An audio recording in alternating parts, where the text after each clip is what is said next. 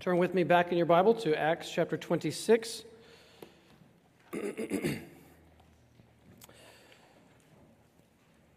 got a lot of help today with my outline from Tony Merida's commentary. Also, toward the end of the sermon, I got some help from Kevin DeYoung and, and Alistair Begg, and um, thankful for those men. Look with me at Acts 26. This is um, Paul's um, last hearing in the book of Acts before some official that we hear about. Uh, he's still on his way to Rome very shortly. And uh, the sermon is titled 10 Traits of a Faithful Witness. 10 Traits of a Faithful Witness. And uh, so we're going to have 10 points to cover for a lot of the sermon, but then we're going to have four more points after those 10 points. So today is going to be a lot of points today, okay? So I don't know if you'll be able to keep up with, if you want to take notes, it's going to be a hard day to, to follow with all these points, but there are a whole lot of things we can learn uh, from Paul as he stands before King Agrippa and Governor Festus and all the nobility uh, in Caesarea. The very first um, thing I would like to point out, just reading this very beginning. If you remember, Agrippa and Bernice uh, come with great pomp at the end of chapter 25. Let me just reread a couple verses in 25, verse 23. It says, On the next day, Agrippa and Bernice came with great pomp, and they entered the audience hall with the military tribunes and the prominent men of the city. Then, at the command of Festus, Paul was brought in, and Festus said, King Agrippa and all who are present with us, you see this man about whom the whole Jewish people petitioned me, both in Jerusalem and here, shouting that he ought not to live any longer but I found that he had done nothing deserving death. And as he himself appealed to the emperor, I decided to go ahead and send him, but I have nothing de- definitive or definite to write to my Lord about him. Therefore, I have brought him before you all, and especially before you, King Agrippa, so that after we have examined him, uh, I may have something to write. For it seems to me unreasonable in sending a prisoner not to indicate the charges against him.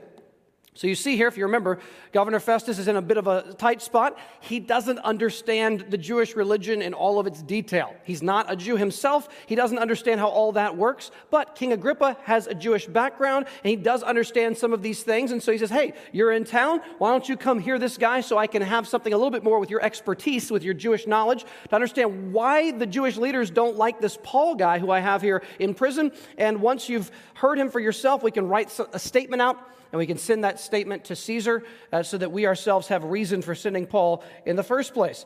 And so Agrippa is at least curious to hear Paul himself, and Paul appears before him. And there's a lot going on in this chapter, so we will start with point number one. Uh, 10 traits of a faithful witness. Number one is be respectful. And this one is rather straightforward if you'll follow along again with the first three verses of chapter 26. So Agrippa said to Paul, You have permission to speak for yourself. Then Paul stretched out his hand and made his defense. I consider myself fortunate that it is before you, King Agrippa, that I'm going to make my defense today against all the accusations of the Jews, especially because you are familiar with all the customs and controversies of the Jews. Therefore, I beg you to listen to me patiently. Now, do you hear the respectful tone in Paul's voice as he is talking to Agrippa? He could have said many insulting things, which would not have been wise or good to do. But he could have said many things against Agrippa, but instead he, gives the, uh, he says something positive about Agrippa, and uh, he speaks with respectfulness. If you remember, you don't have to turn there right now, but I love this text in terms of talking to people who do not share our faith, who are not Christians. In Colossians 4, Paul says this. Listen to these words. He tells that church, Pray for us that God may open to us a door for the word so you get that? Give us opportunity, Lord. Give us an opportunity to speak your word. Open a door for the word, to declare the mystery of Christ, on account of which I am in prison, that I may make it clear, which is how I ought to speak. Remember, in evangelism, we're not trying to do anything particularly clever. You know, you don't win awards for being a really clever evangelist. The, the most valuable and most Christ like evangelist is the clearest evangelist, the one who can present the good news clearly, not muddling it. Paul says that I may make it clear, which is how I ought to speak, walk in wisdom toward outsiders, making the best use of the time. Let your speech always be gracious, seasoned with salt, so that you may know how you ought to answer each person. That, that is the idea. Graciousness seasoned with salt. Now, listen, Gracious speech does not mean we never say something that is offensive. Uh, if we speak of God's true grace, we may say things that are not pleasing to the person that we are speaking to, but it is always motivated by grace. We want them to understand God's truth and, and, His grace. Uh, one of our favorite verses here at the church on how to use your, your uh, words properly uh, comes from Ephesians chapter 4. Let me just read this real quick. You've, you've heard it before, probably. Let no corrupting talk come out of your mouths but only such as is good for building up, as fits the occasion, that it may give grace to those who hear. So we should aim, even when our words have to be challenging, and maybe when they're not going to be as pleasing, or when they are going to be pleasing or encouraging, whatever they are, our words need to be chosen in a way that is appropriate to the context, and they need to be seasoned with salt, and they need to be motivated that the other person we're speaking to would receive God's grace from our mouths as we speak. But, so Paul is respectful. Number two, Paul expresses what it was like not to be a believer. He expresses what it was like not to believe. Look, look with me here at the following verse in Acts 26, verse 4. Uh, this is 4 through 11. My manner of life from my youth, spent from the beginning among my own nation and in Jerusalem, is known by all the Jews. They have known for a long time, if they are willing to testify, that according to the strictest party of our religion, I have lived as a Pharisee. Now, just pause there. Why is Paul recounting again, his Jewish background, his Pharisee credentials, as he's speaking to King Agrippa. And I think there's probably several reasons for that. One of the reasons is this Paul is saying, listen, I'm not in some sort of battle with the Jewish leaders because I'm jealous of them. If anything, I was as accomplished as any of them were in Judaism. Eh, remember Galatians 1? Paul says, I was advancing in Judaism beyond many of my own uh, peers, many of my own people my age in, in, that, in that tribe. He said, I was, I was up at the top of my class in Pharisee school. It's an accomplishment, by the way. Remember, back then, Biblically, this changed everything, but in, in the minds of these people at the time, being a Pharisee was complimentary. It was considered something noble, something to esteem to, something, something amazing. So Paul says, listen, I've got all the Pharisee credentials. I'm not in some jealousy fight with the Pharisees. I was one of them. I, I'm not here today because I'm in some sort of war with the Pharisees in that sense. I was actually one of them. Also, Paul's saying, listen, I'm not teaching you a religion other than true Judaism. I'm actually saying that they are departing from true Judaism. The Old Testament scriptures are pointing towards the Messiah who has come. I'm not, I'm not, I'm not against Judaism. I'm for true Judaism in Jesus the Messiah. Verse 6 And now I stand here on trial because of my hope in the promise made to our fathers. I got nothing new here. This is, this is as old as Abraham, the promise God made to our fathers to which our 12 tribes hope to attain as they earnestly worship night and day. And for this hope, I am accused by Jews, O king. And I think this hope ultimately, through the Messiah, is ultimately the hope of the resurrection. And that's how he refers to the hope earlier in Acts, the hope of the resurrection. And the next verse makes me really think that. Verse 8 Why is it thought incredible by any of you that God raises the dead?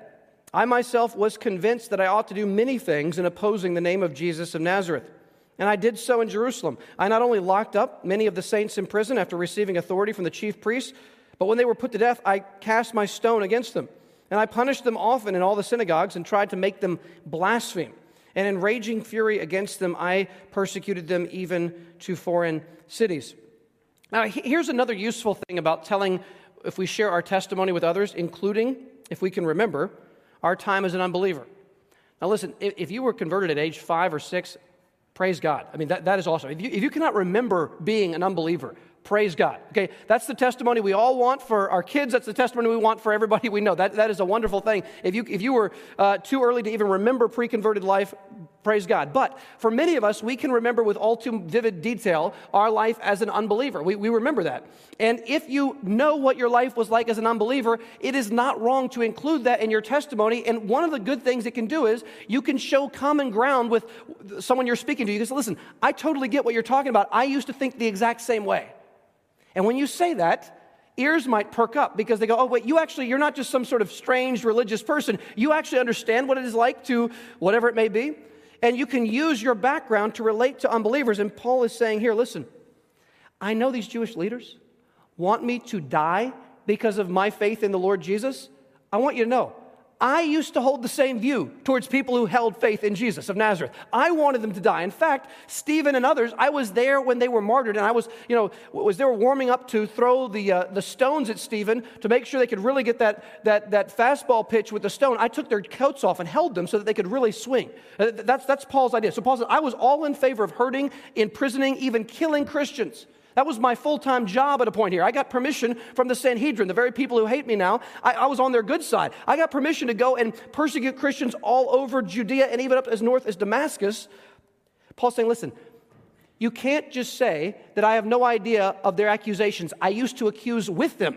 So, what made the change? If I used to think just like the people accusing me, if I used to live just like the people accusing me, if I was a Pharisee of the Pharisees just like them, if, if I was one of them, what made the difference in my life? So, so just use a stereotypical thing. Some of you I know from your testimonies, your background in college was more in the party scene, and you go to the parties, you might drink too much, whatever you might do. That was kind of your background before you knew the Lord Jesus. And maybe you thought that was wrong at the time. Maybe you didn't think much of it at the time. But here's the thing if you are now uh, someone who loves the Lord, and has been forgiven, that is a powerful part of your testimony. And when you meet someone who's a college student who is walking in the same steps you once walked in, you could relate to them. You could say, listen, I totally get the allure of that. I totally get why you were drawn into that. I understand why you think that's going to give you happiness or joy or pleasure or satisfaction. I was all in. For the first two years in college, that was what I did every single Friday night. I totally get it. I totally understand the pull. But what I found was, and your story may be different, you might say, what I found was at the end of the day, it was horrifyingly empty. How many parties do you have to leave drunk or vomiting? How many parties do you have to leave? Where I talked to a guy one time who says he, he ended up getting drunk. He was immoral with a girl at a party in a room upstairs in a house. And afterwards, he was weeping about it. He didn't even know what all had happened exactly because he had been intoxicated. You, you have the brokenness of that scene. And then you say, listen, here's what the Lord did. The Lord met me one night. A girl I went to high school with. She was at a party. She was intoxicated in the middle of the night. Her brother picked her up. Uh, she told this story uh, a, a few months later. She was intoxicated. She, her brother picked her up, took her back home. That very night, in the midst of her drunkenness, she was so desperate to turn to the Lord because of how broken and empty everything was. She turned to the Lord and was converted while the alcohol had probably not even fully worn off yet. She was deep, like converted, and to this day, as far as I know, she's still walking with the Lord. So you can use that in your testimony as you speak to other people. Here, Paul is using his religious background and saying, Listen, I get what these guys are doing. I was doing it as much as any of them, but God intervened and changed everything. And I would not go back to the way things were, no matter what you were to offer me in its place. Some of y'all saw, this is over two years ago now, we showed a doc- documentary on a Saturday here called American Gospel.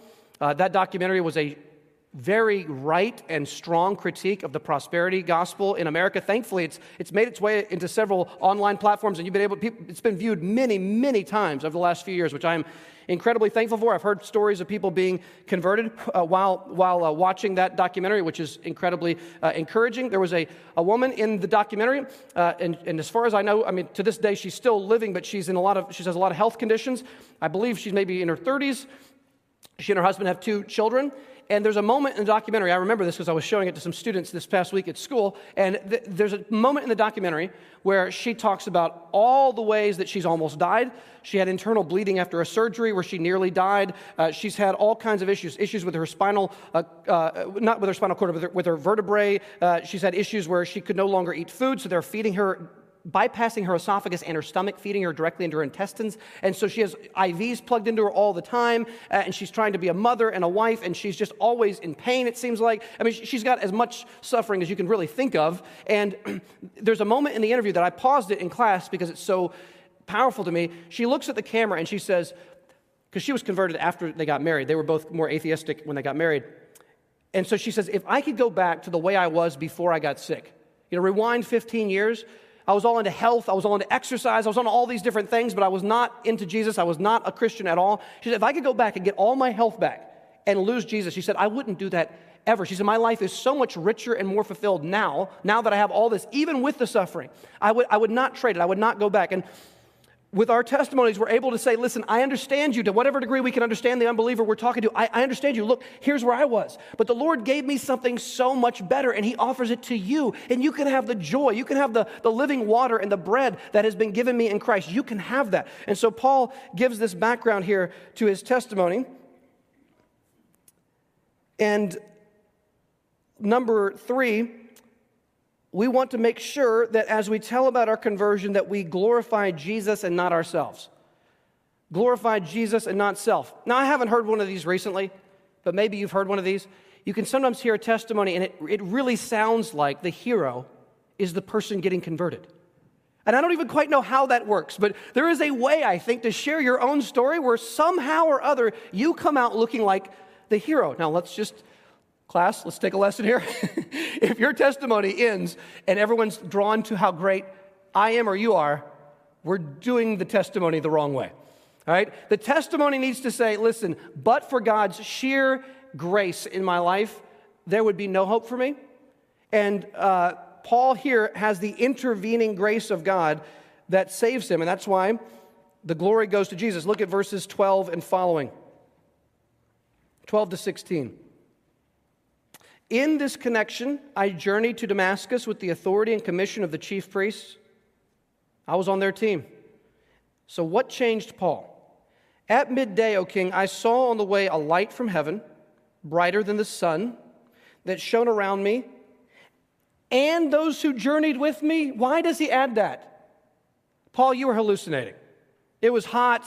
It's the summer. I mean, you know, it's, it's the desert, not the summer. It's the desert. You're outside at, at noon.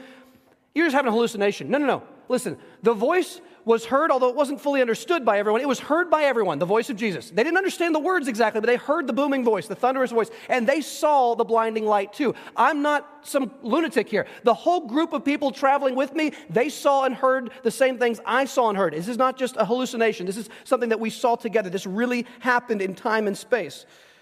Verse 14. And when we had all fallen to the ground, all of us, I heard a voice saying to me in the Hebrew language, which is probably the Hebrew dialect, which is Aramaic Saul, Saul, why are you persecuting me? It is hard for you to kick against the goads. Now, we get a little bonus here. The other times he tells his testimony, there's no mention of this kicking against the goads. And I don't want to get into a big debate here, and I, I, there might be a slight disagreement of opinion on, between some of us. I don't, I don't know for sure. But uh, I, I don't think, and this is slightly controversial, not a big deal, but I don't think what Paul's saying is that he had been tormented in his conscience for years, that he was wrong about, his, about what he was doing to Christians. Uh, sometimes people will paint it that way. The reason I doubt he's saying here that he had been tormented in his conscience, that Christianity was probably true, some people say it's because he saw Stephen martyred, and ever since he saw Stephen martyred, he knew he was wrong, and he's been fighting it, kicking against the goads. Here's why I doubt that. Look at verse 9. I myself was convinced that I ought to do many things in opposing the name of Jesus of Nazareth. Does that sound like someone with inner conflict about what they're doing? No, Paul was actually convinced he was doing the right thing. He thought this is right. I mean, just, I don't want to go on a long tangent here, but if you remember, this was his thought process. God is treating the Jewish people as a covenant nation. If we worship false gods, God will judge Israel like they did with the Babylonians and the Assyrians. So here's how Paul's thinking wrongly. This is how he thought as a Bible believing Pharisee who got it wrong. Paul thought this We are now seeing a sect, a group of Jews who are worshiping the wrong guy, the wrong Messiah, this Jesus guy. The fact that he was crucified is proof he's not the real Messiah. That's what he thought. So he says, listen, if we start worshiping the sect of the Nazarenes, we will be worshiping a false deity. And God will judge our whole nation once again if we do this. So what, the, what we got to do is we got to snuff out this heretical sect by imprisoning and, if necessary, killing these Christ followers. That's, so in his mind, he thought this is the right thing to do. I'm, I'm honoring God by doing this. Remember, Jesus said, the day is coming when people who kill you will think they are honoring sacrifice, they're, they're giving honor to God when they do that. So that's how Paul's thinking, but he meets the risen Jesus. Just as a footnote that we'll come back to, the resurrection of Jesus is what changes everything. It's what changes everything. Let me, let me just say a word about that here. Um,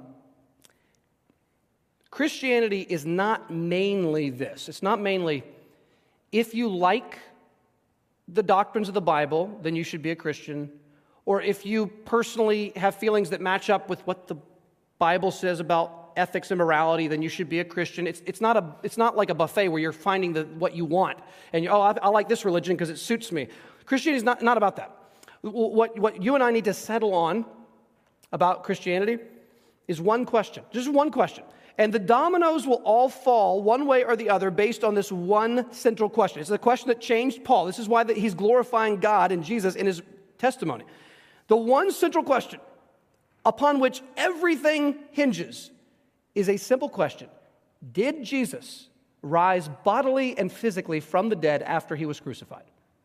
That Jesus lived is not controversial. There is only a tiny group of, frankly, out there people who think Jesus did not exist historically. I mean, it's just, a, honestly, it's an, an absurd argument. We could go there. Most everybody today, whatever your belief system, believe Jesus existed, he lived, and even he was crucified. The bazillion dollar question, the million dollar question, the central question about everything else is did he rise bodily from the dead?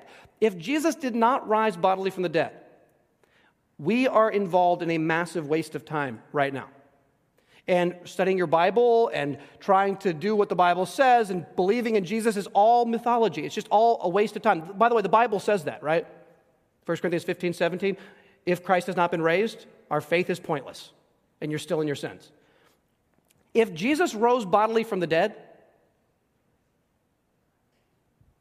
Christianity is true, the teachings of Jesus and his apostles and the prophets are true. This is God's word, and we must give everything that we are to believe it, to obey it, because it's everything. that's the central question. And Paul here shines the spotlight on Christ's resurrection. Continue with me here. Look at um, verse 15.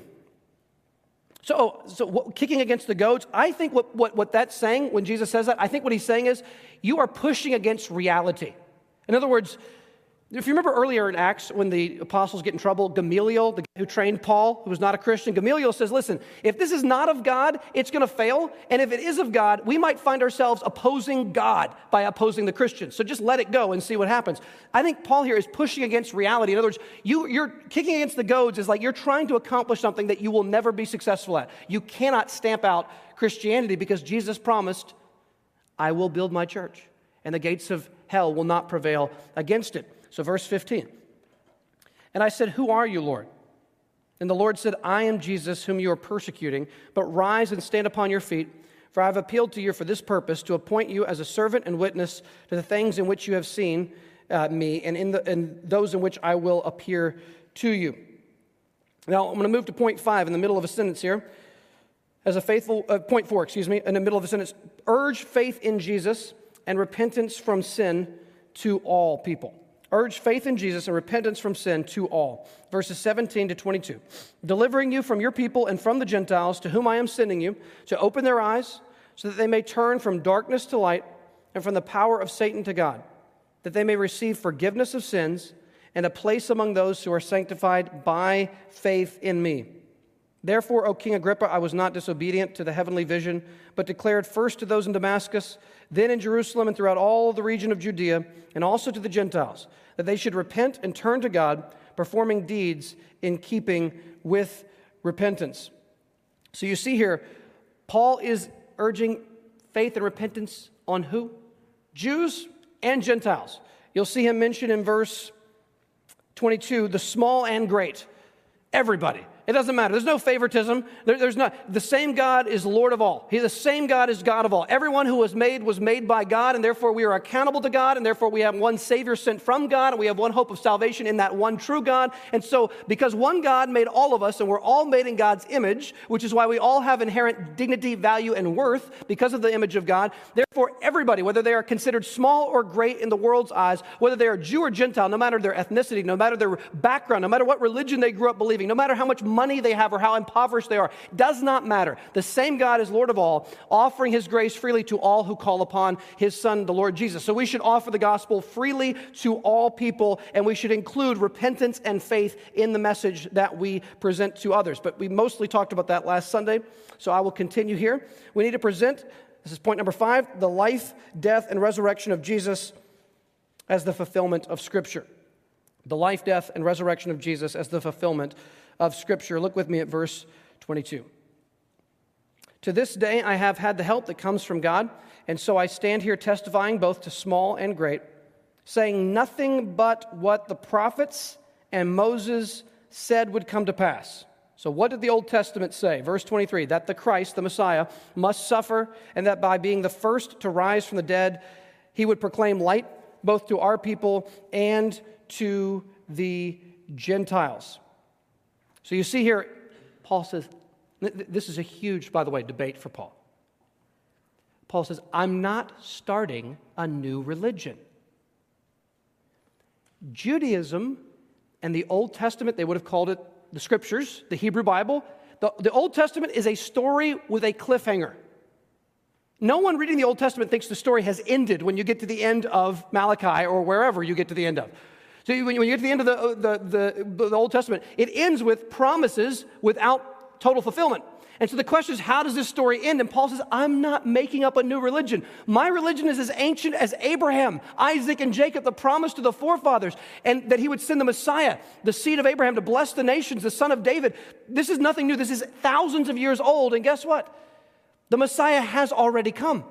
He came in an unexpected way in some ways, but once you see what he did, although no one saw it coming that he would die on a Roman cross, when you look back at the Old Testament, you see, look, the king coming humble on a donkey into Jerusalem. Look, they will look on me whom they have pierced and mourn as one mourns for an only child. He, he bore our sins and carried our diseases. By his wounds we are healed. Once you see all these prophecies falling in place, my God, my God, why have you forsaken me? Why are you so far from saving me? For the words of my groanings, strong bulls surround me. Strong bulls of Bashan are at my hands and feet. They've pierced my hands and feet. Like a lion, they're around me. They're casting lots for my clothing. Once you see what Jesus did and you look back at the Old Testament, it's so clear. The whole time it was about Jesus of Nazareth. I'm not inventing something new, Paul's saying. I'm simply revealing what was always there in the Bible. This is what God's plan was always heading toward a crucified, buried, and risen Savior. It was unexpected, but once the puzzle pieces are in place, it makes perfect sense. He bore our sin in his body on the cross. Number six, as we present this, we must be ready for rejection and for ridicule. Look with me at uh, first verse 21. Rejection. For this reason, the Jews seized me in the temple and tried to kill me. That's the extreme response of rejection. Look at verse 24. As he was saying these things in his defense, so Paul's always in the, by the way, Paul's always in the middle of his speech when someone interrupts him and he never gets to finish his speeches. If you look at Acts it's, it just cracks me up. He's always like, Can I finish one of these sermons? So Paul's in the middle, and someone always shouts him down in the middle. So here it happens again. Governor Festus, who really doesn't understand what Paul's talking about, as he was saying these things, verse 24, in his defense, Festus said with a loud voice, so where we get the English word megaphone, Paul, you are out of your mind. Your great learning is driving you out of your mind. Just stop there. Festus does not understand the Jewish Old Testament at all. So, Messiah, all this talk, he's lost. He has no. So, Paul has gone further than usual because he's got King Agrippa as his audience. He knows Agrippa knows this stuff. But Festus is just lost. He's a Roman governor. He's not following at all. And he thinks, Paul, you're one of these guys who just sits around studying all day, every day, and you come up with these crazy conspiracy theories and you start preaching them as if they're true. Dude, you are out of your mind. Come on. You're, you need to, your great learning is driving you insane. Now, Paul could have responded right now with sarcasm or anger. He responds respectfully. Look at verse 25. But Paul said, I am not out of my mind, most excellent Festus, but I am speaking true and rational words. So we should expect ridicule and rejection as a possibility, but point number seven, we should also make application boldly. We should also make application of our message boldly. I think this is the boldest moment in the whole speech. Now just pause here before we read it again. I want you to picture, the, picture you're where Paul is. You're in this, this, uh, this uh, audience hall. All the elites are there. The Roman governor under Caesar is there. King Agrippa and his sister is there. And all these leaders, the military tribunes, all the prominent men, you're a nobody in chains. And Paul has the humble courage and the boldness to look at King Agrippa and make a personal charge to him specifically in front of everybody. This would take some courage, and I think it is glorious. Look at verse uh, 26. So Paul turns away from Festus and he looks at Agrippa. Verse 26 For the king knows about these things. So, Festus, you may not know about them, but the king Agrippa, he, he knows about these things. And to him I speak boldly. For I am persuaded that none of these things, and about Jesus' crucifixion and all that, none of these things has escaped his notice, for this has not been done in a corner. King Agrippa, do you believe the prophets? I know that you believe. I know that you believe. For the sake of time, I'm going to add the next point here. We should ask good questions. And, and Paul does this twice in this chapter, okay? Let, let me just take a second on this. Look, look, I want to put these two side by side. These are wonderful questions. Look back at verse 8. So Paul's being mocked for his belief that Jesus rose from the dead. And look at his question in verse 8. This is such a brilliant question. Why is it thought incredible by any of you that God raises the dead? That is a brilliant question. Because think about it. They're mocking him, going, You think a guy was crucified? Let me get this straight. Crucified, which Deuteronomy says he was cursed of God. He's buried, okay, in uh, Joseph of Arimathea's tomb. That's fine. You're telling me that on the third day, God raised him from the dead. He resurrected a man in the middle of human history. That's madness. No one believed that was going to happen, not even the Jewish people. No one thought one resurrected person would happen in the middle of human history. And so, Paul, how does Paul deal with the mockery? He asks a question that is absolutely just flattens the objection. Okay, how many of you in the room believe in, in God? Well, they're all theistic to some degree. They might be polytheistic, but they all believe in God. Everybody in the room raises their hand. Okay, how many of you think it's impossible for God to raise the dead? Where do you think God knit you together in your mother's womb? Everybody was ultimately made by God. He gives us all life and breath and everything. You think it's too hard for God? He's created the world from nothing. He's made all of us. You think it's too hard for God to bring someone back to life who already died? How many of you think God cannot do that? Well, now they're stuck. Well, of course God can do that. Okay, case closed. He did it in Jesus. So look, look again at his question to King Agrippa in verse 27. This is a beautifully asked question, puts him in the hot seat. King Agrippa, do you believe the prophets? I know that you believe. That is awesome. King Agrippa claims to have a Jewish, you know, he's Jewish, at least in word he says. Okay, King Agrippa, you know Isaiah, the suffering servant. You know, Zechariah, when God will be pierced and a fountain will be opened on that day in Jerusalem to cleanse us from our sins. You heard of that passage before? And on and on he could go. You read the Psalms? Someone who was my best friend has lifted up his heel against me and betrayed me, and on and on. You, you read these? Do you believe those prophets? Now, King Agrippa is stuck because if he says, Yes, I believe the prophets, which would technically be what he should say, if he says yes, then Paul has got him checkmate. Okay, where do those prophecies point? Who else in human history fulfills those prophecies? Jesus of Nazareth. You can become a Christian right now. Please become a Christian. Agrippa is not going to go there. But if Agrippa says, No, I don't believe the prophets, now he's in big trouble again because the Jewish people are going to go, What? You were one of us. You're on our side. Get him out of here. You know, they can revolt against the king. So he does what, forgive me, a good politician does. and he doesn't answer the question. He says, uh, uh, verse 28 Agrippa said to Paul, In a short time, would you persuade me to be a Christian? Oh, so the time is the problem? he, he doesn't say yes, he doesn't say no. He's trapped either way. So he just says, You think in a short time you're going to make me one of these crazy Nazarene followers? Not me, Paul. I'm not going there. And uh, Paul has this amazing opportunity. So I'm running low on time, but I'm just going to create extra time. That's the, that's the beauty of just, just create more time. Um, let, let me add something here. We, we as Christians need to get better at this. Let, let me give you a book. I've mentioned it in years past. I was looking back at it again this morning. It's a book called Tactics by Gregory Koukl. Koukl is spelled K O U K L. It's an amazing last name. So, Gregory Koukl, who's a Christian, uh, he does stand to reason, uh, all, all, kinds of stuff online. You can look him up, he's, he's a good guy. The book Tactics, I think it's called A Game Plan for Discussing Your Christian Convictions. It really is a captivating book. It's not hard to understand or to read. The whole, one of the major premises of the book is something he calls the Columbo tactic, but I won't go into that. But basically, what he's just saying is you need to find out how to use good questions when you are in conversations with unbelievers. And he tells stories of conversations he's had, and that simply by asking the right questions, it has unlocked amazing moments in dialogue with other people. And since I'm just adding time to the sermon, let me just quickly give you one brief example that just stuck with, it sticks with me in my mind. He's talking, I believe, I think it was to a Jewish lawyer who was not a Christian, not, not even an Orthodox Jew. And his, the guy told him in this conversation his biggest problem was with the doctrine of hell. Understandably, for a lot of people, that's the biggest objection to Christianity. It's one of the top objections. So, this guy's a lawyer. He turns to him. He says, you, he says, Can I ask you a question? Yes. So, Greg Koukl is asking the non Christian lawyer, he says, Do you believe people should be punished for moral crimes? The guy says, Well, you got me. I'm a lawyer. Yes, I do. I, am kind of, that's my business. Yeah, I do. He said, Okay, let me ask you another question. This might be a little bit embarrassing, but have you ever committed a moral crime? He said, It got real quiet. And the guy said, uh, Yeah, I suppose I have. He said, Well, so have I. I've committed moral evils and moral crimes too. So, guess what you and I both believe? We both believe people who are doing things morally evil should be punished, and we both think that we've committed evils that should be punished. Sounds like the doctrine of hell is being built by this guy just by asking him two questions. Okay, suddenly the guy says, Yeah, I'm a sinner and I deserve judgment.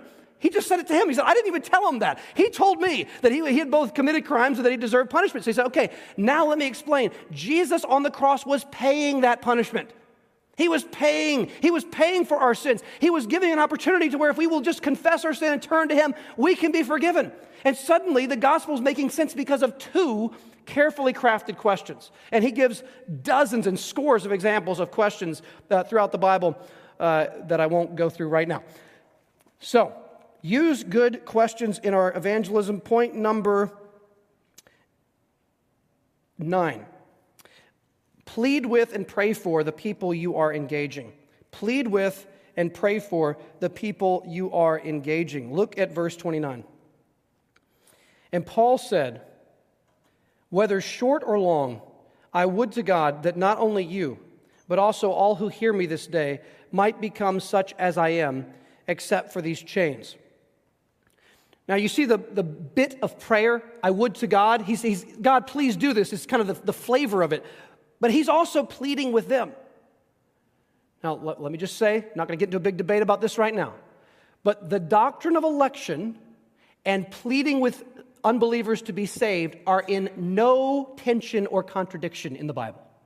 The Apostle Paul, who teaches on the doctrine of election more often than anybody, I mean, Jesus does as well, but Paul has it a lot he, the doctrine of election does not make Paul passive or lazy. He doesn't say, well, if you're chosen, you're chosen. Paul says, I would to God that all of you in this room would have what I have in Christ except for these chains. Please, please, please believe. Second Corinthians uh, chapter 5, Paul says, therefore we are ambassadors for Christ.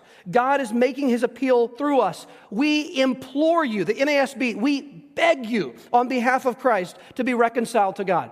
There is no tension in the Bible between believing in God's sovereignty and salvation and pleading and begging and imploring people to trust in Christ. And if we think that there's tension there, that's something wrong with us, not with Scripture, okay? Well, I want to believe all that Scripture teaches, and I want to be a person who pleads and prays for people to be saved, and ultimately trusting the final results to God's good and sovereign will at the end of the day. And we've got one last point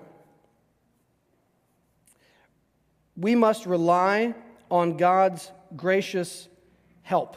We must rely on God's gracious help. I'm going to go backwards to verse 22. Paul says, To this day, I have had the help that comes from God. To this day, I have had the help that comes from God. Let me give you two verses. Colossians 1 says this Him we proclaim, Jesus we proclaim warning everyone and teaching everyone with all wisdom, that we may present everyone mature in Christ. For this I toil, struggling with all his energy that he powerfully works within me. So God is working powerfully within me. He's with us. One more verse, Hebrews 4. We all know this one, I think. For we do not have a high priest who is unable to sympathize with our weaknesses, but one who in every respect has been tempted as we are, yet without sin. Okay? What's the application of that? We have a high priest who can sympathize with us and has been tempted. What's the application? Here's the next part. Let us then, that's like therefore, therefore let us, let us then, with confidence, draw near to the throne of grace. I mean, talk about a phrase of all the things that sinners could have God's throne called the throne not of wrath, which it could be for us, not simply the throne of holiness, although that's true, the throne of grace. Let us with confidence draw near the throne of grace that we may receive mercy and find grace to help in time of need. God does not send us out to witness and to evangelize on our own. The Great Commission, we just mentioned it in Sunday school for some of you. Go into all the world. Well, let me just get this right. All authority in heaven and on earth has been given to me. Therefore, go. If that first sentence is gone, there's no reason to go because you'll fail. But Jesus has all authority. Therefore, go make disciples of all nations, baptizing them in the name of the Father, the Son, and the Holy Spirit. And surely I am with you all, teaching them to observe all I've commanded you and surely I am with you always to the end of the age. As you go to witness, it is hard, it is, it is sometimes awkward, it can be embarrassing, whatever the setting may be. The Lord is not leaving you out to dry. He's coming with you. He will be with you, He will strengthen you, He will empower you, He will give you grace for help in a time of need. So, in those moments when you don't know what to say, you don't have that brilliant question to ask like Paul had, your brain is completely blank on what to say next, you're a little bit nervous. Lord, help me. And the Lord will be faithful. Even in our bumbling and stumbling, the Lord will be faithful to bring us through that, to guide us through that, and to help us to honor His name no matter what comes our way. Let's pray together.